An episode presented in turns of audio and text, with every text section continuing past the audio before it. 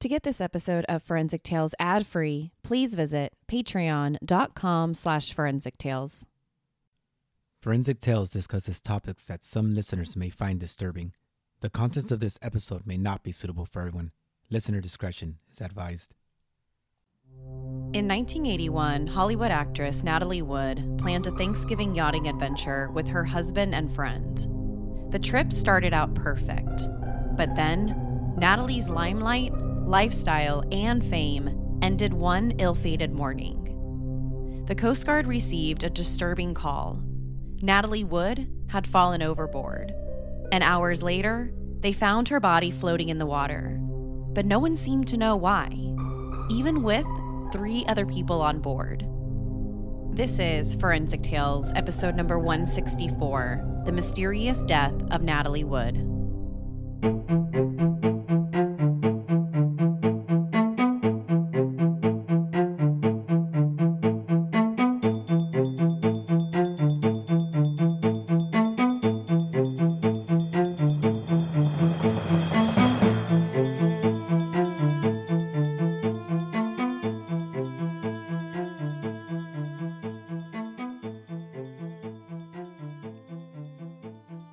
Welcome to Forensic Tales. I'm your host, Courtney Fretwell Areola.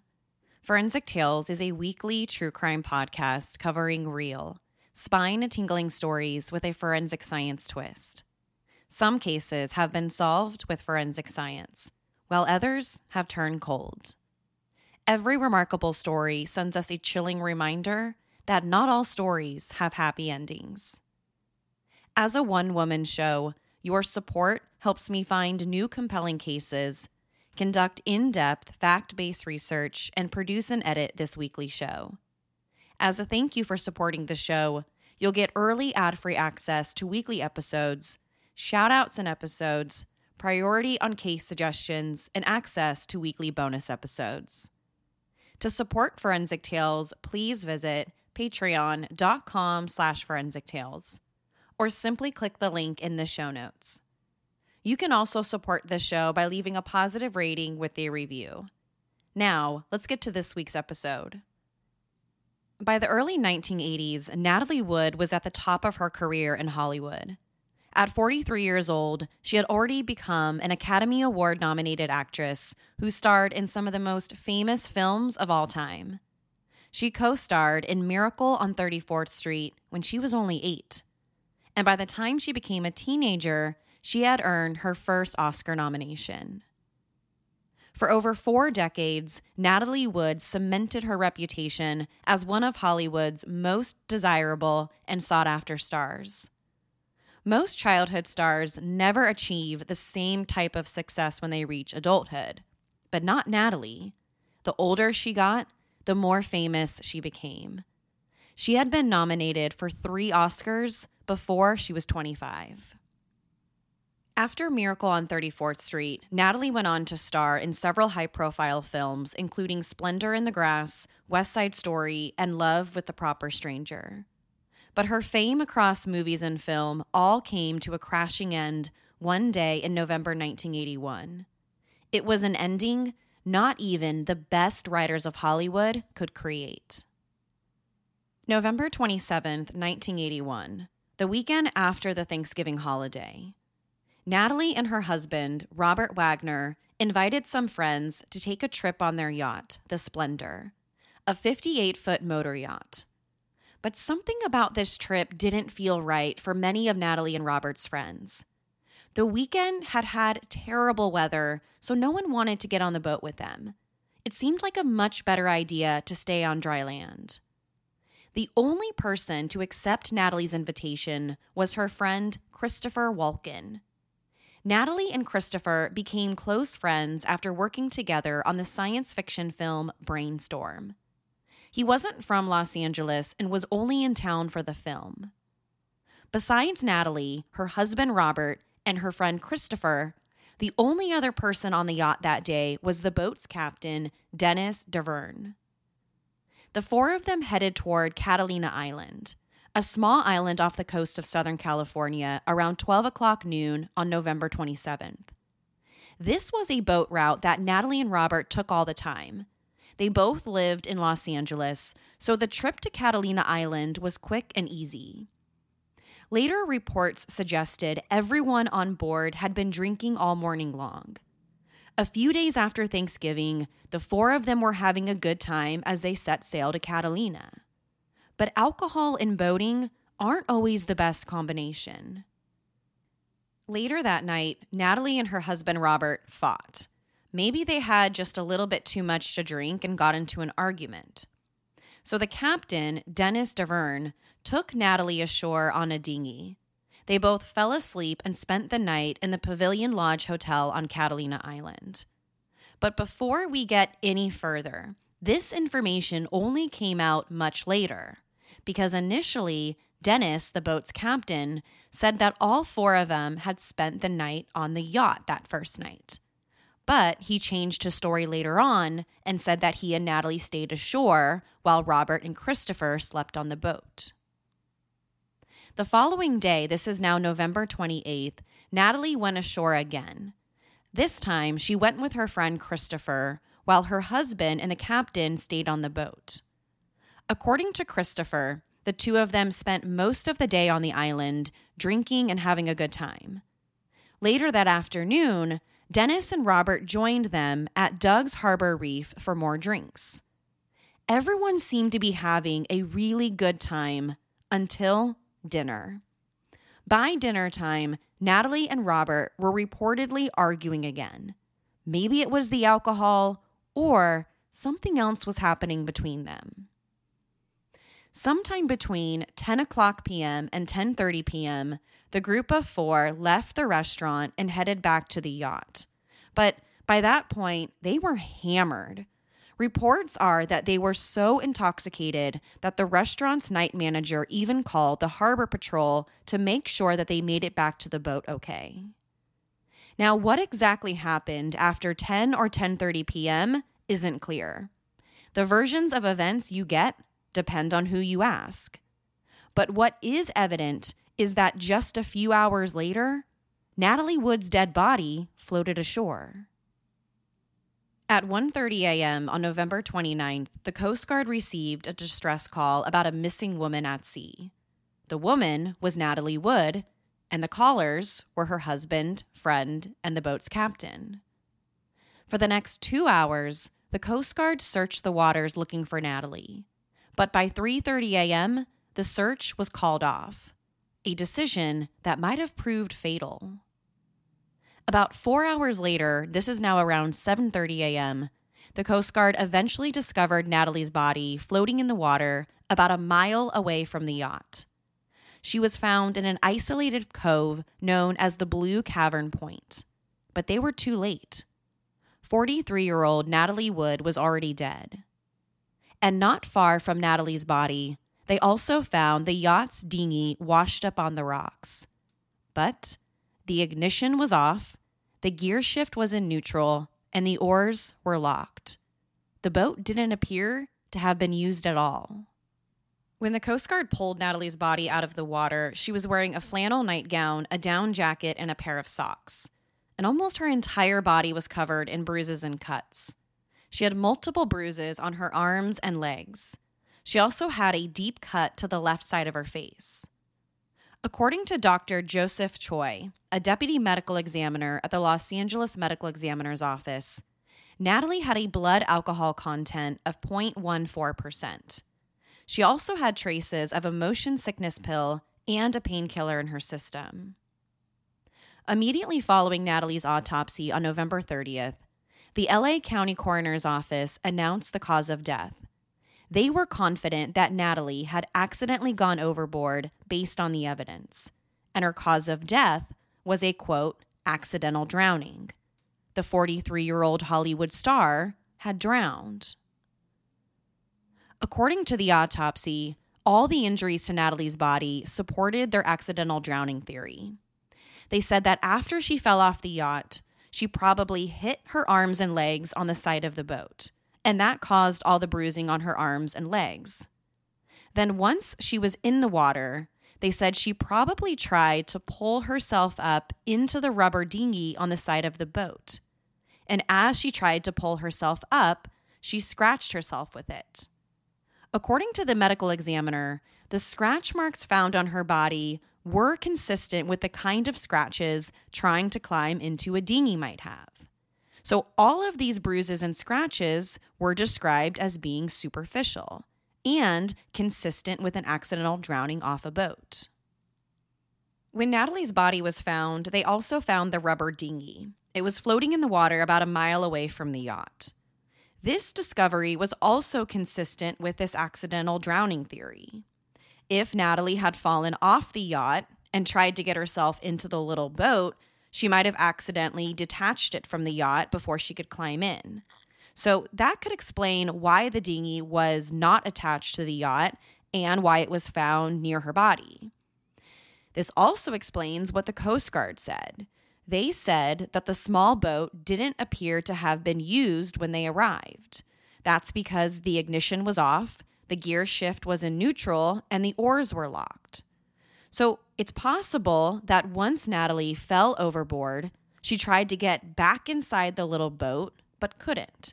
She could only get it detached from the yacht, but possibly drowned before getting herself inside. This explanation supports the injuries to Natalie's body and why the dinghy was found close to her, and why it didn't appear to have been recently used. The toxicology report also seemed to support an accidental drowning theory. When Natalie's body was taken for an autopsy, she had a blood alcohol level of 0.14%. She also had painkillers and a motion sickness pill in her system a person with that level of alcohol in their system is legally considered intoxicated. And when you mix the alcohol with painkillers and motion sickness medication, you risk becoming even more intoxicated. By all accounts, Natalie, her husband, her friend, and the captain all drank that night. They were so intoxicated that the restaurant's manager, where they had dinner that night, even called the Coast Guard to make sure that they got back to their boat okay. So the alcohol found in Natalie's system makes sense, and it could explain how she accidentally fell overboard. According to the LA County coroner, as tragic as, as it sounded, this was simply just an accidental drowning. Natalie was buried in the Westwood Village Memorial Park Cemetery in Los Angeles. Although hundreds of people from the media and her fans arrived at the cemetery, only her close friends and family were allowed inside. The rest of them had to watch from the outside of the cemetery gates. Among those who attended her funeral were Frank Sinatra and Elizabeth Taylor, just to name a few of the high profile celebrities who wanted to be there. For most people, their funeral is their final resting place but Natalie Wood's funeral isn't where this story ends, it's where it begins. Hey, Forensic Tales listeners, Courtney here. Do you hate listening to ads? Well, you can listen to every single episode of this show ad free through Patreon, starting for just $3 a month. And what's great? You don't have to change how you listen. You can still enjoy ad free episodes of Forensic Tales through most podcast apps. As a patron, you'll also get other great perks, like weekly bonus episodes. This is where I give you my reaction to each week's story that I don't share in regular episodes. But more importantly, your support means I can continue to deliver high quality weekly true crime stories. Don't forget, Forensic Tales is just a one woman show. If you're interested in learning more, go to patreon.com slash forensic tales. That's patreon.com slash forensic tales. There's also a link in the show notes. Now, back to the episode. Immediately following the coroner's ruling about an accidental drowning, her family was highly skeptical about what happened. It just didn't make any sense. How could Natalie have accidentally fallen overboard? Yes, she was drunk, and yes, she had painkillers in her system, but how could she have fallen? When the Coast Guard found her, she was wearing socks and a flannel nightgown. This seemed to suggest she was sleeping or getting ready for bed when she fell overboard. And it wasn't only Natalie's family who had their doubts. According to the Los Angeles Times, more than 100 people contacted the LA authorities expressing serious doubts about whether this was an accidental drowning. One of them was a woman named Marilyn Wayne. She said she was in a boat about 80 feet away that night and that she and her boyfriend heard a woman screaming around 11 o'clock p.m. They said that they called the harbor master who was in charge, but they didn't seem to be too concerned and didn't take the call seriously. The harbor master thought maybe it was simply some people on a nearby boat having too much fun. But Natalie wasn't on the yacht by herself that night. So, what did the other three people who were with her say happened? Besides Natalie, her husband Robert Wagner, her friend and co star Christopher Walken, and the yacht's captain Dennis Davern were all on board with her. So, what did they say happened? Well, the short answer isn't much. None of them told what happened, besides, they all had dinner earlier that night on Catalina and then returned to the boat to go to sleep. All three seemed to say that Natalie had gone to bed earlier before them and that her room was at the back of the ship. So no one heard or saw anything. No one saw her slip or fall overboard. They didn't know how or when she would have gone into the water. They only realized Natalie was missing around 1:30 a.m. when they called the Coast Guard. But although Robert, Christopher, and Dennis said they didn't know anything, many people doubted they were telling the truth. The public and media first pointed fingers at Natalie's husband, Robert Wagner. According to Christopher and Dennis, he and Natalie had gotten into at least two separate fights that weekend. So people wondered if Robert could have had anything to do with Natalie's death. Did they get into a fight once they returned from dinner and got back on the yacht? As a young teenage star working in Hollywood, Natalie dated around a lot. For example, when she was just a teenager, she starred in the film Rebel Without a Cause. It was a film that would later earn her an Oscar nomination. But while filming the movie, Natalie reportedly had affairs with both the movie's director, Nicholas Ray, and her co star, Dennis Hopper. She also dated stars like Elvis Presley before she met her future husband, Robert Wagner. At the time, she was 18 and he was 26. Like Natalie, Robert Wagner is also a movie star and has made a name for himself in Hollywood. He has starred in several television shows and movies like It Takes a Thief, Switch, Two and a Half Men, and Austin Powers. So when the two met, it was love at first sight. Natalie and Robert got married a year after they met in December 1957, but the marriage didn't last long. After only four years together, they announced their separation in June of 1961 and were divorced by 1962. But exactly like their short marriage, their divorce didn't last because by 1972, they were back together. Two years later, they got married for a second time. They welcomed a daughter together in March of 1974. But at the time of their daughter's birth, there were a lot of rumors swirling around about their relationship especially one rumor that Natalie was having an affair with a former FBI agent from 1972 to 1977. This would have been right around the time when Natalie got pregnant with her daughter, which led some people to speculate if the FBI agent was actually her biological father. But the FBI agent wasn't the only person she was accused of having an affair with. In November 1981, at the time of Natalie's death, she was rumored to be dating her brainstorm co star, Christopher Walken, the other person who was on board the yacht that night. So people started to speculate did Robert Wagner know about this affair if it was, in fact, true? Or did he happen to find out while they were at sea together that weekend? Despite the rumors of affairs and infidelity, the relationship between Natalie and Christopher Walken has only been described as friendly.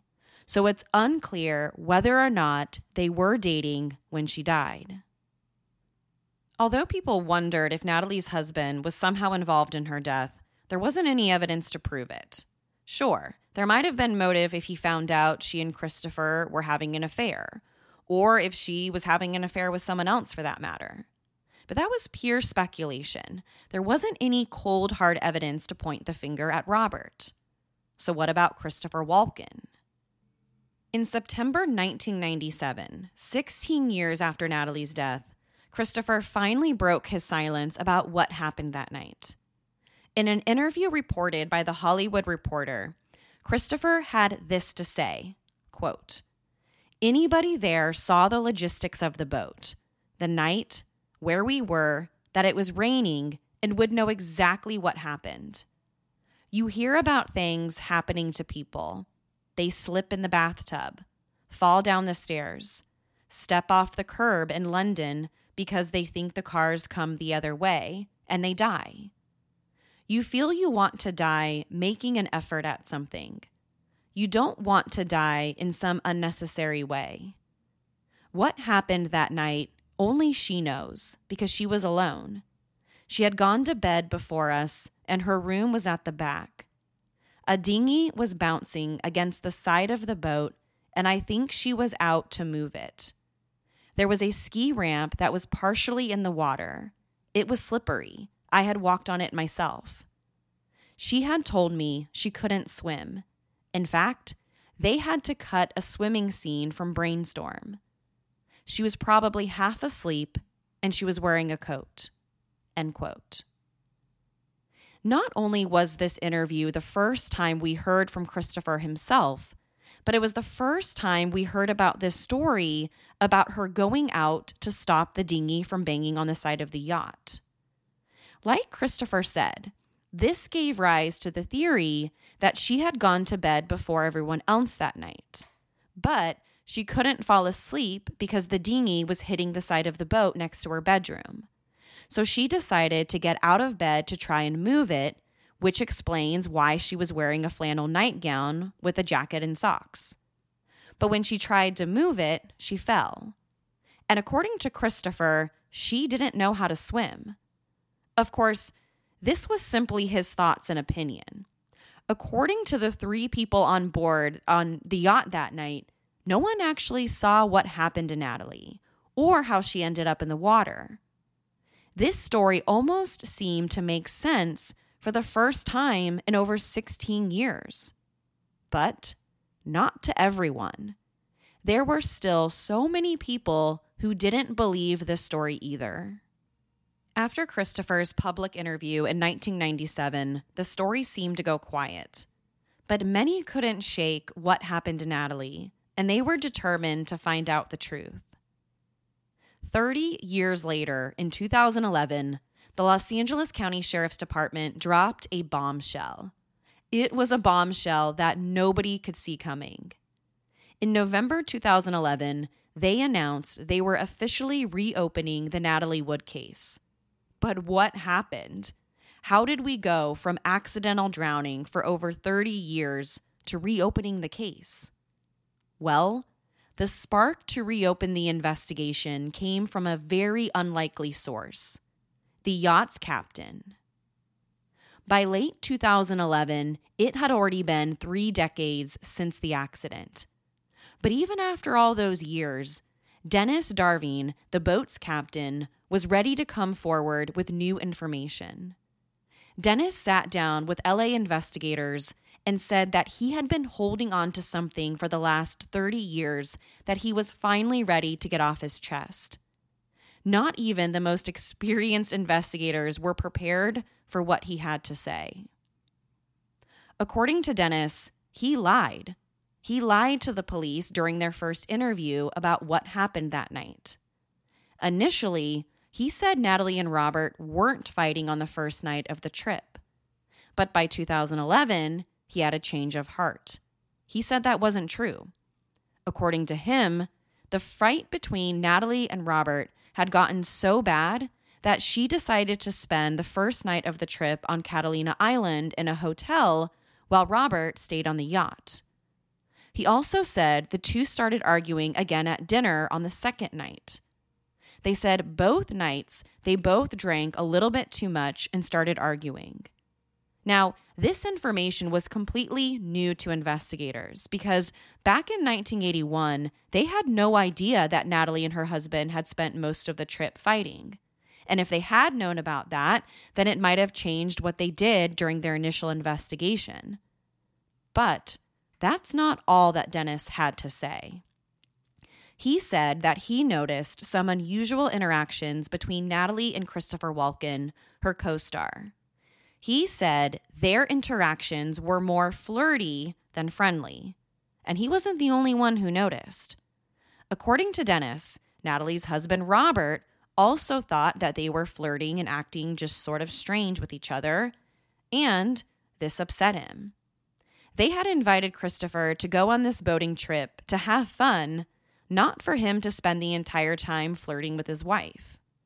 So after Robert started noticing this, he and Natalie got into this huge fight. He accused her of having an affair with Christopher, and she denied it. Dennis said this fight only escalated after both spent most of the day drinking. But that's not all. Dennis still had one more thing he needed to tell investigators. Dennis said that after he found out Natalie was missing and she wasn't on the boat, Robert told him he couldn't turn on the boat's searchlights to look for her. In Dennis's story, he said that right after he found out that Natalie was missing, he wanted to use the searchlights to start looking for her and to see if they could find her floating in the water somewhere. But Robert wouldn't let him. He said that they weren't going to go search for her and that they weren't going to call the Coast Guard. When investigators returned to Natalie's autopsy, that seemed to line up with some critical details in the report because at the time of the autopsy, Natalie had recently digested food in her system. This led the medical examiner to believe that she drowned shortly after eating. But based on the timeline, Natalie and the group left the restaurant around 10 or 10:30 p.m. that night. And the Coast Guard wasn't notified until hours later around 1:30 a.m. So this makes sense. Natalie died shortly after eating, or in other words, she died a lot earlier and she died before the Coast Guard was called to help look for her. This all adds up to one thing Dennis might have been right when he said that Robert told him not to call for help and not to turn on the searchlights to look for her. As soon as Dennis implicated Robert in Natalie's death, the LA County Sheriff's Department immediately announced that they were reopening Natalie's case. And within hours of this announcement, Robert refused to speak with investigators and hired a lawyer. However, Christopher Walken, the other person on board, decided to fully cooperate with investigators. This quickly led many people to suspect Robert Wagner had killed his wife. Two years later, in January 2013, the LA County Sheriff's Department officially changed Natalie's cause of death from an accidental drowning to drowning and other undetermined factors. We know Natalie drowned because of water inside her lungs and other evidence gathered at the autopsy. So the question isn't about whether she drowned or not. The real question now becomes how did Natalie drown? Did she drown because she accidentally fell overboard trying to stop the dinghy from banging on the side of the yacht so that she could go to sleep that night? Or did someone push her overboard? After Natalie's case was reopened, they went back to her autopsy. In the original report, the medical examiner attributed the bruises and cuts on her body to falling overboard or bruising herself while trying to get on the dinghy. But they wanted to find out if the injuries could have been caused from something else. And by January 2013, they offered a 10 page addendum to Natalie's original autopsy report. In the report, they said many of Natalie's injuries could have been caused before she drowned. However, they couldn't determine whether she had them before or after she entered the water. And because they can't determine when she got them, they can't be sure that the fall caused them, like what was reported in the original autopsy. They also couldn't say if the bruising could be attributed to something else entirely. Five years after the 10 page addendum was added to Natalie's autopsy, Robert Wagner was officially named as a person of interest in the case in February 2018 for the very first time. He was the last person to see her alive. According to Christopher and Dennis, the other two people on board, he likely had something to do with her drowning. They both said he and Natalie were fighting, and Robert didn't want to look for her after she went missing from the boat. So now that officials have finally labeled Robert Wagner a person of interest in the case, what happens now? Well, unfortunately, not much. Following this announcement in February 2018, Robert has never been arrested or charged with any crime related to Natalie's death. Although he's been labeled a person of interest, he's not considered a suspect. A person of interest is simply a term to describe someone who may have been involved in a crime and who the police are likely interested in finding out more. But at the end of the day, there isn't enough evidence to arrest or charge a person of interest. Law enforcement has to find additional evidence against the person or be able to sit down and speak with them to get more information that might incriminate or clear them. A suspect, on the other hand, is much different. A suspect is someone who investigators believe committed a crime and they have the evidence to prove it. So in this case, Robert Wagner is simply a person of interest not a suspect because they simply don't have any forensic or physical evidence to prove that he murdered Natalie that night. Investigators have never been able to sit down and speak with Robert about his possible involvement because immediately following the incident, he lawyered up and refused to answer any of their questions. Many investigators who have worked the case over the years believe that he knows more than he is saying. But according to his lawyer, this claim is merely an accusation that isn't supported by any solid evidence. As of today, no criminal charges have been filed against Robert Wagner or anyone else connected to Natalie Wood's death. In 2020, a documentary about the case was released. It's called Natalie Wood What Remains Behind. And the film documents Natalie's life and death. It begins with Natalie's daughter, Natasha, who was only 11 years old when her mom died. She talked about how her mom's death has overshadowed her work and the person that she was. Most people remember Natalie Wood for how she died, instead of how she lived. People have spent the last 40 years trying to figure out how she died instead of celebrating all of her accomplishments when she was alive people have become obsessed with finding out what happened to her. Did she accidentally fall overboard? Or was she pushed? At the time of this recording, Robert Wagner is 97 years old. About six months after Natalie's death, he started dating actress Jill St. John in February 1982. And after eight years of dating, they got married in May 1990. This is both their fourth marriage.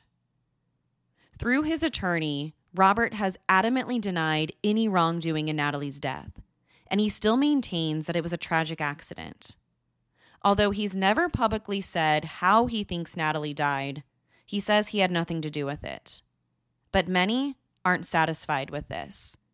There are still a lot of people out there, including detectives with the Los Angeles County Sheriff's Department, who believes that he knows more about what happened that night in 1981.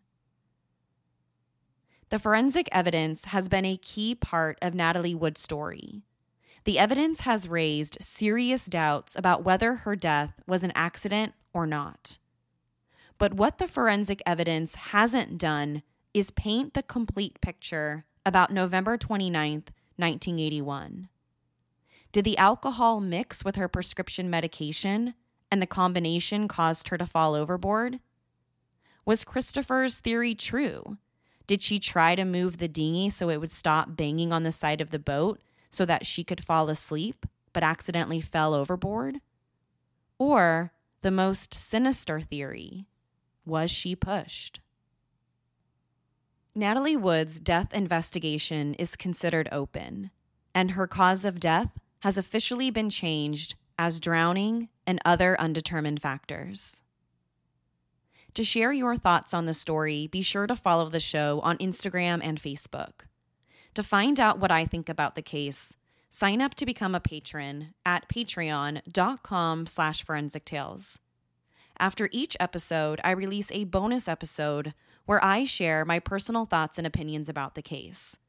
You'll want to listen to this one because I'm going to share with you what I think happened to Natalie Wood.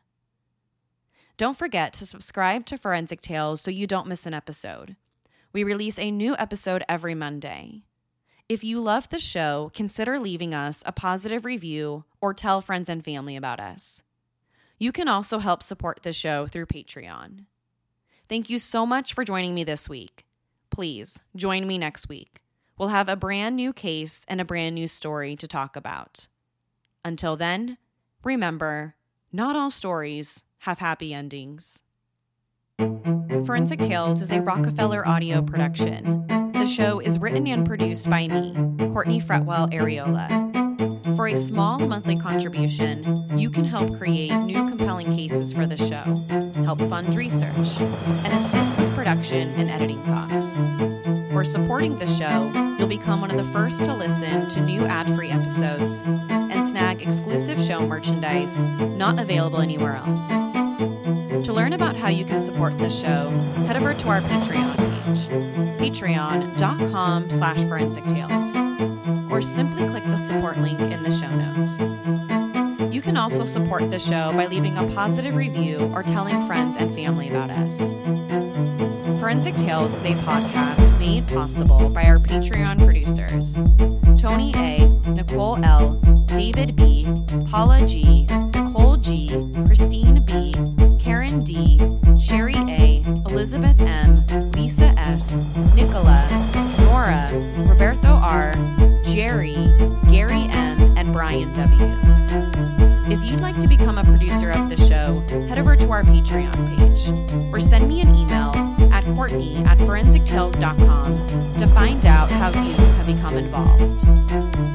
For a complete list of sources used in this episode, please visit forensictales.com. Thank you for listening. I'll see you next week. Until then, remember, not all stories have happy endings.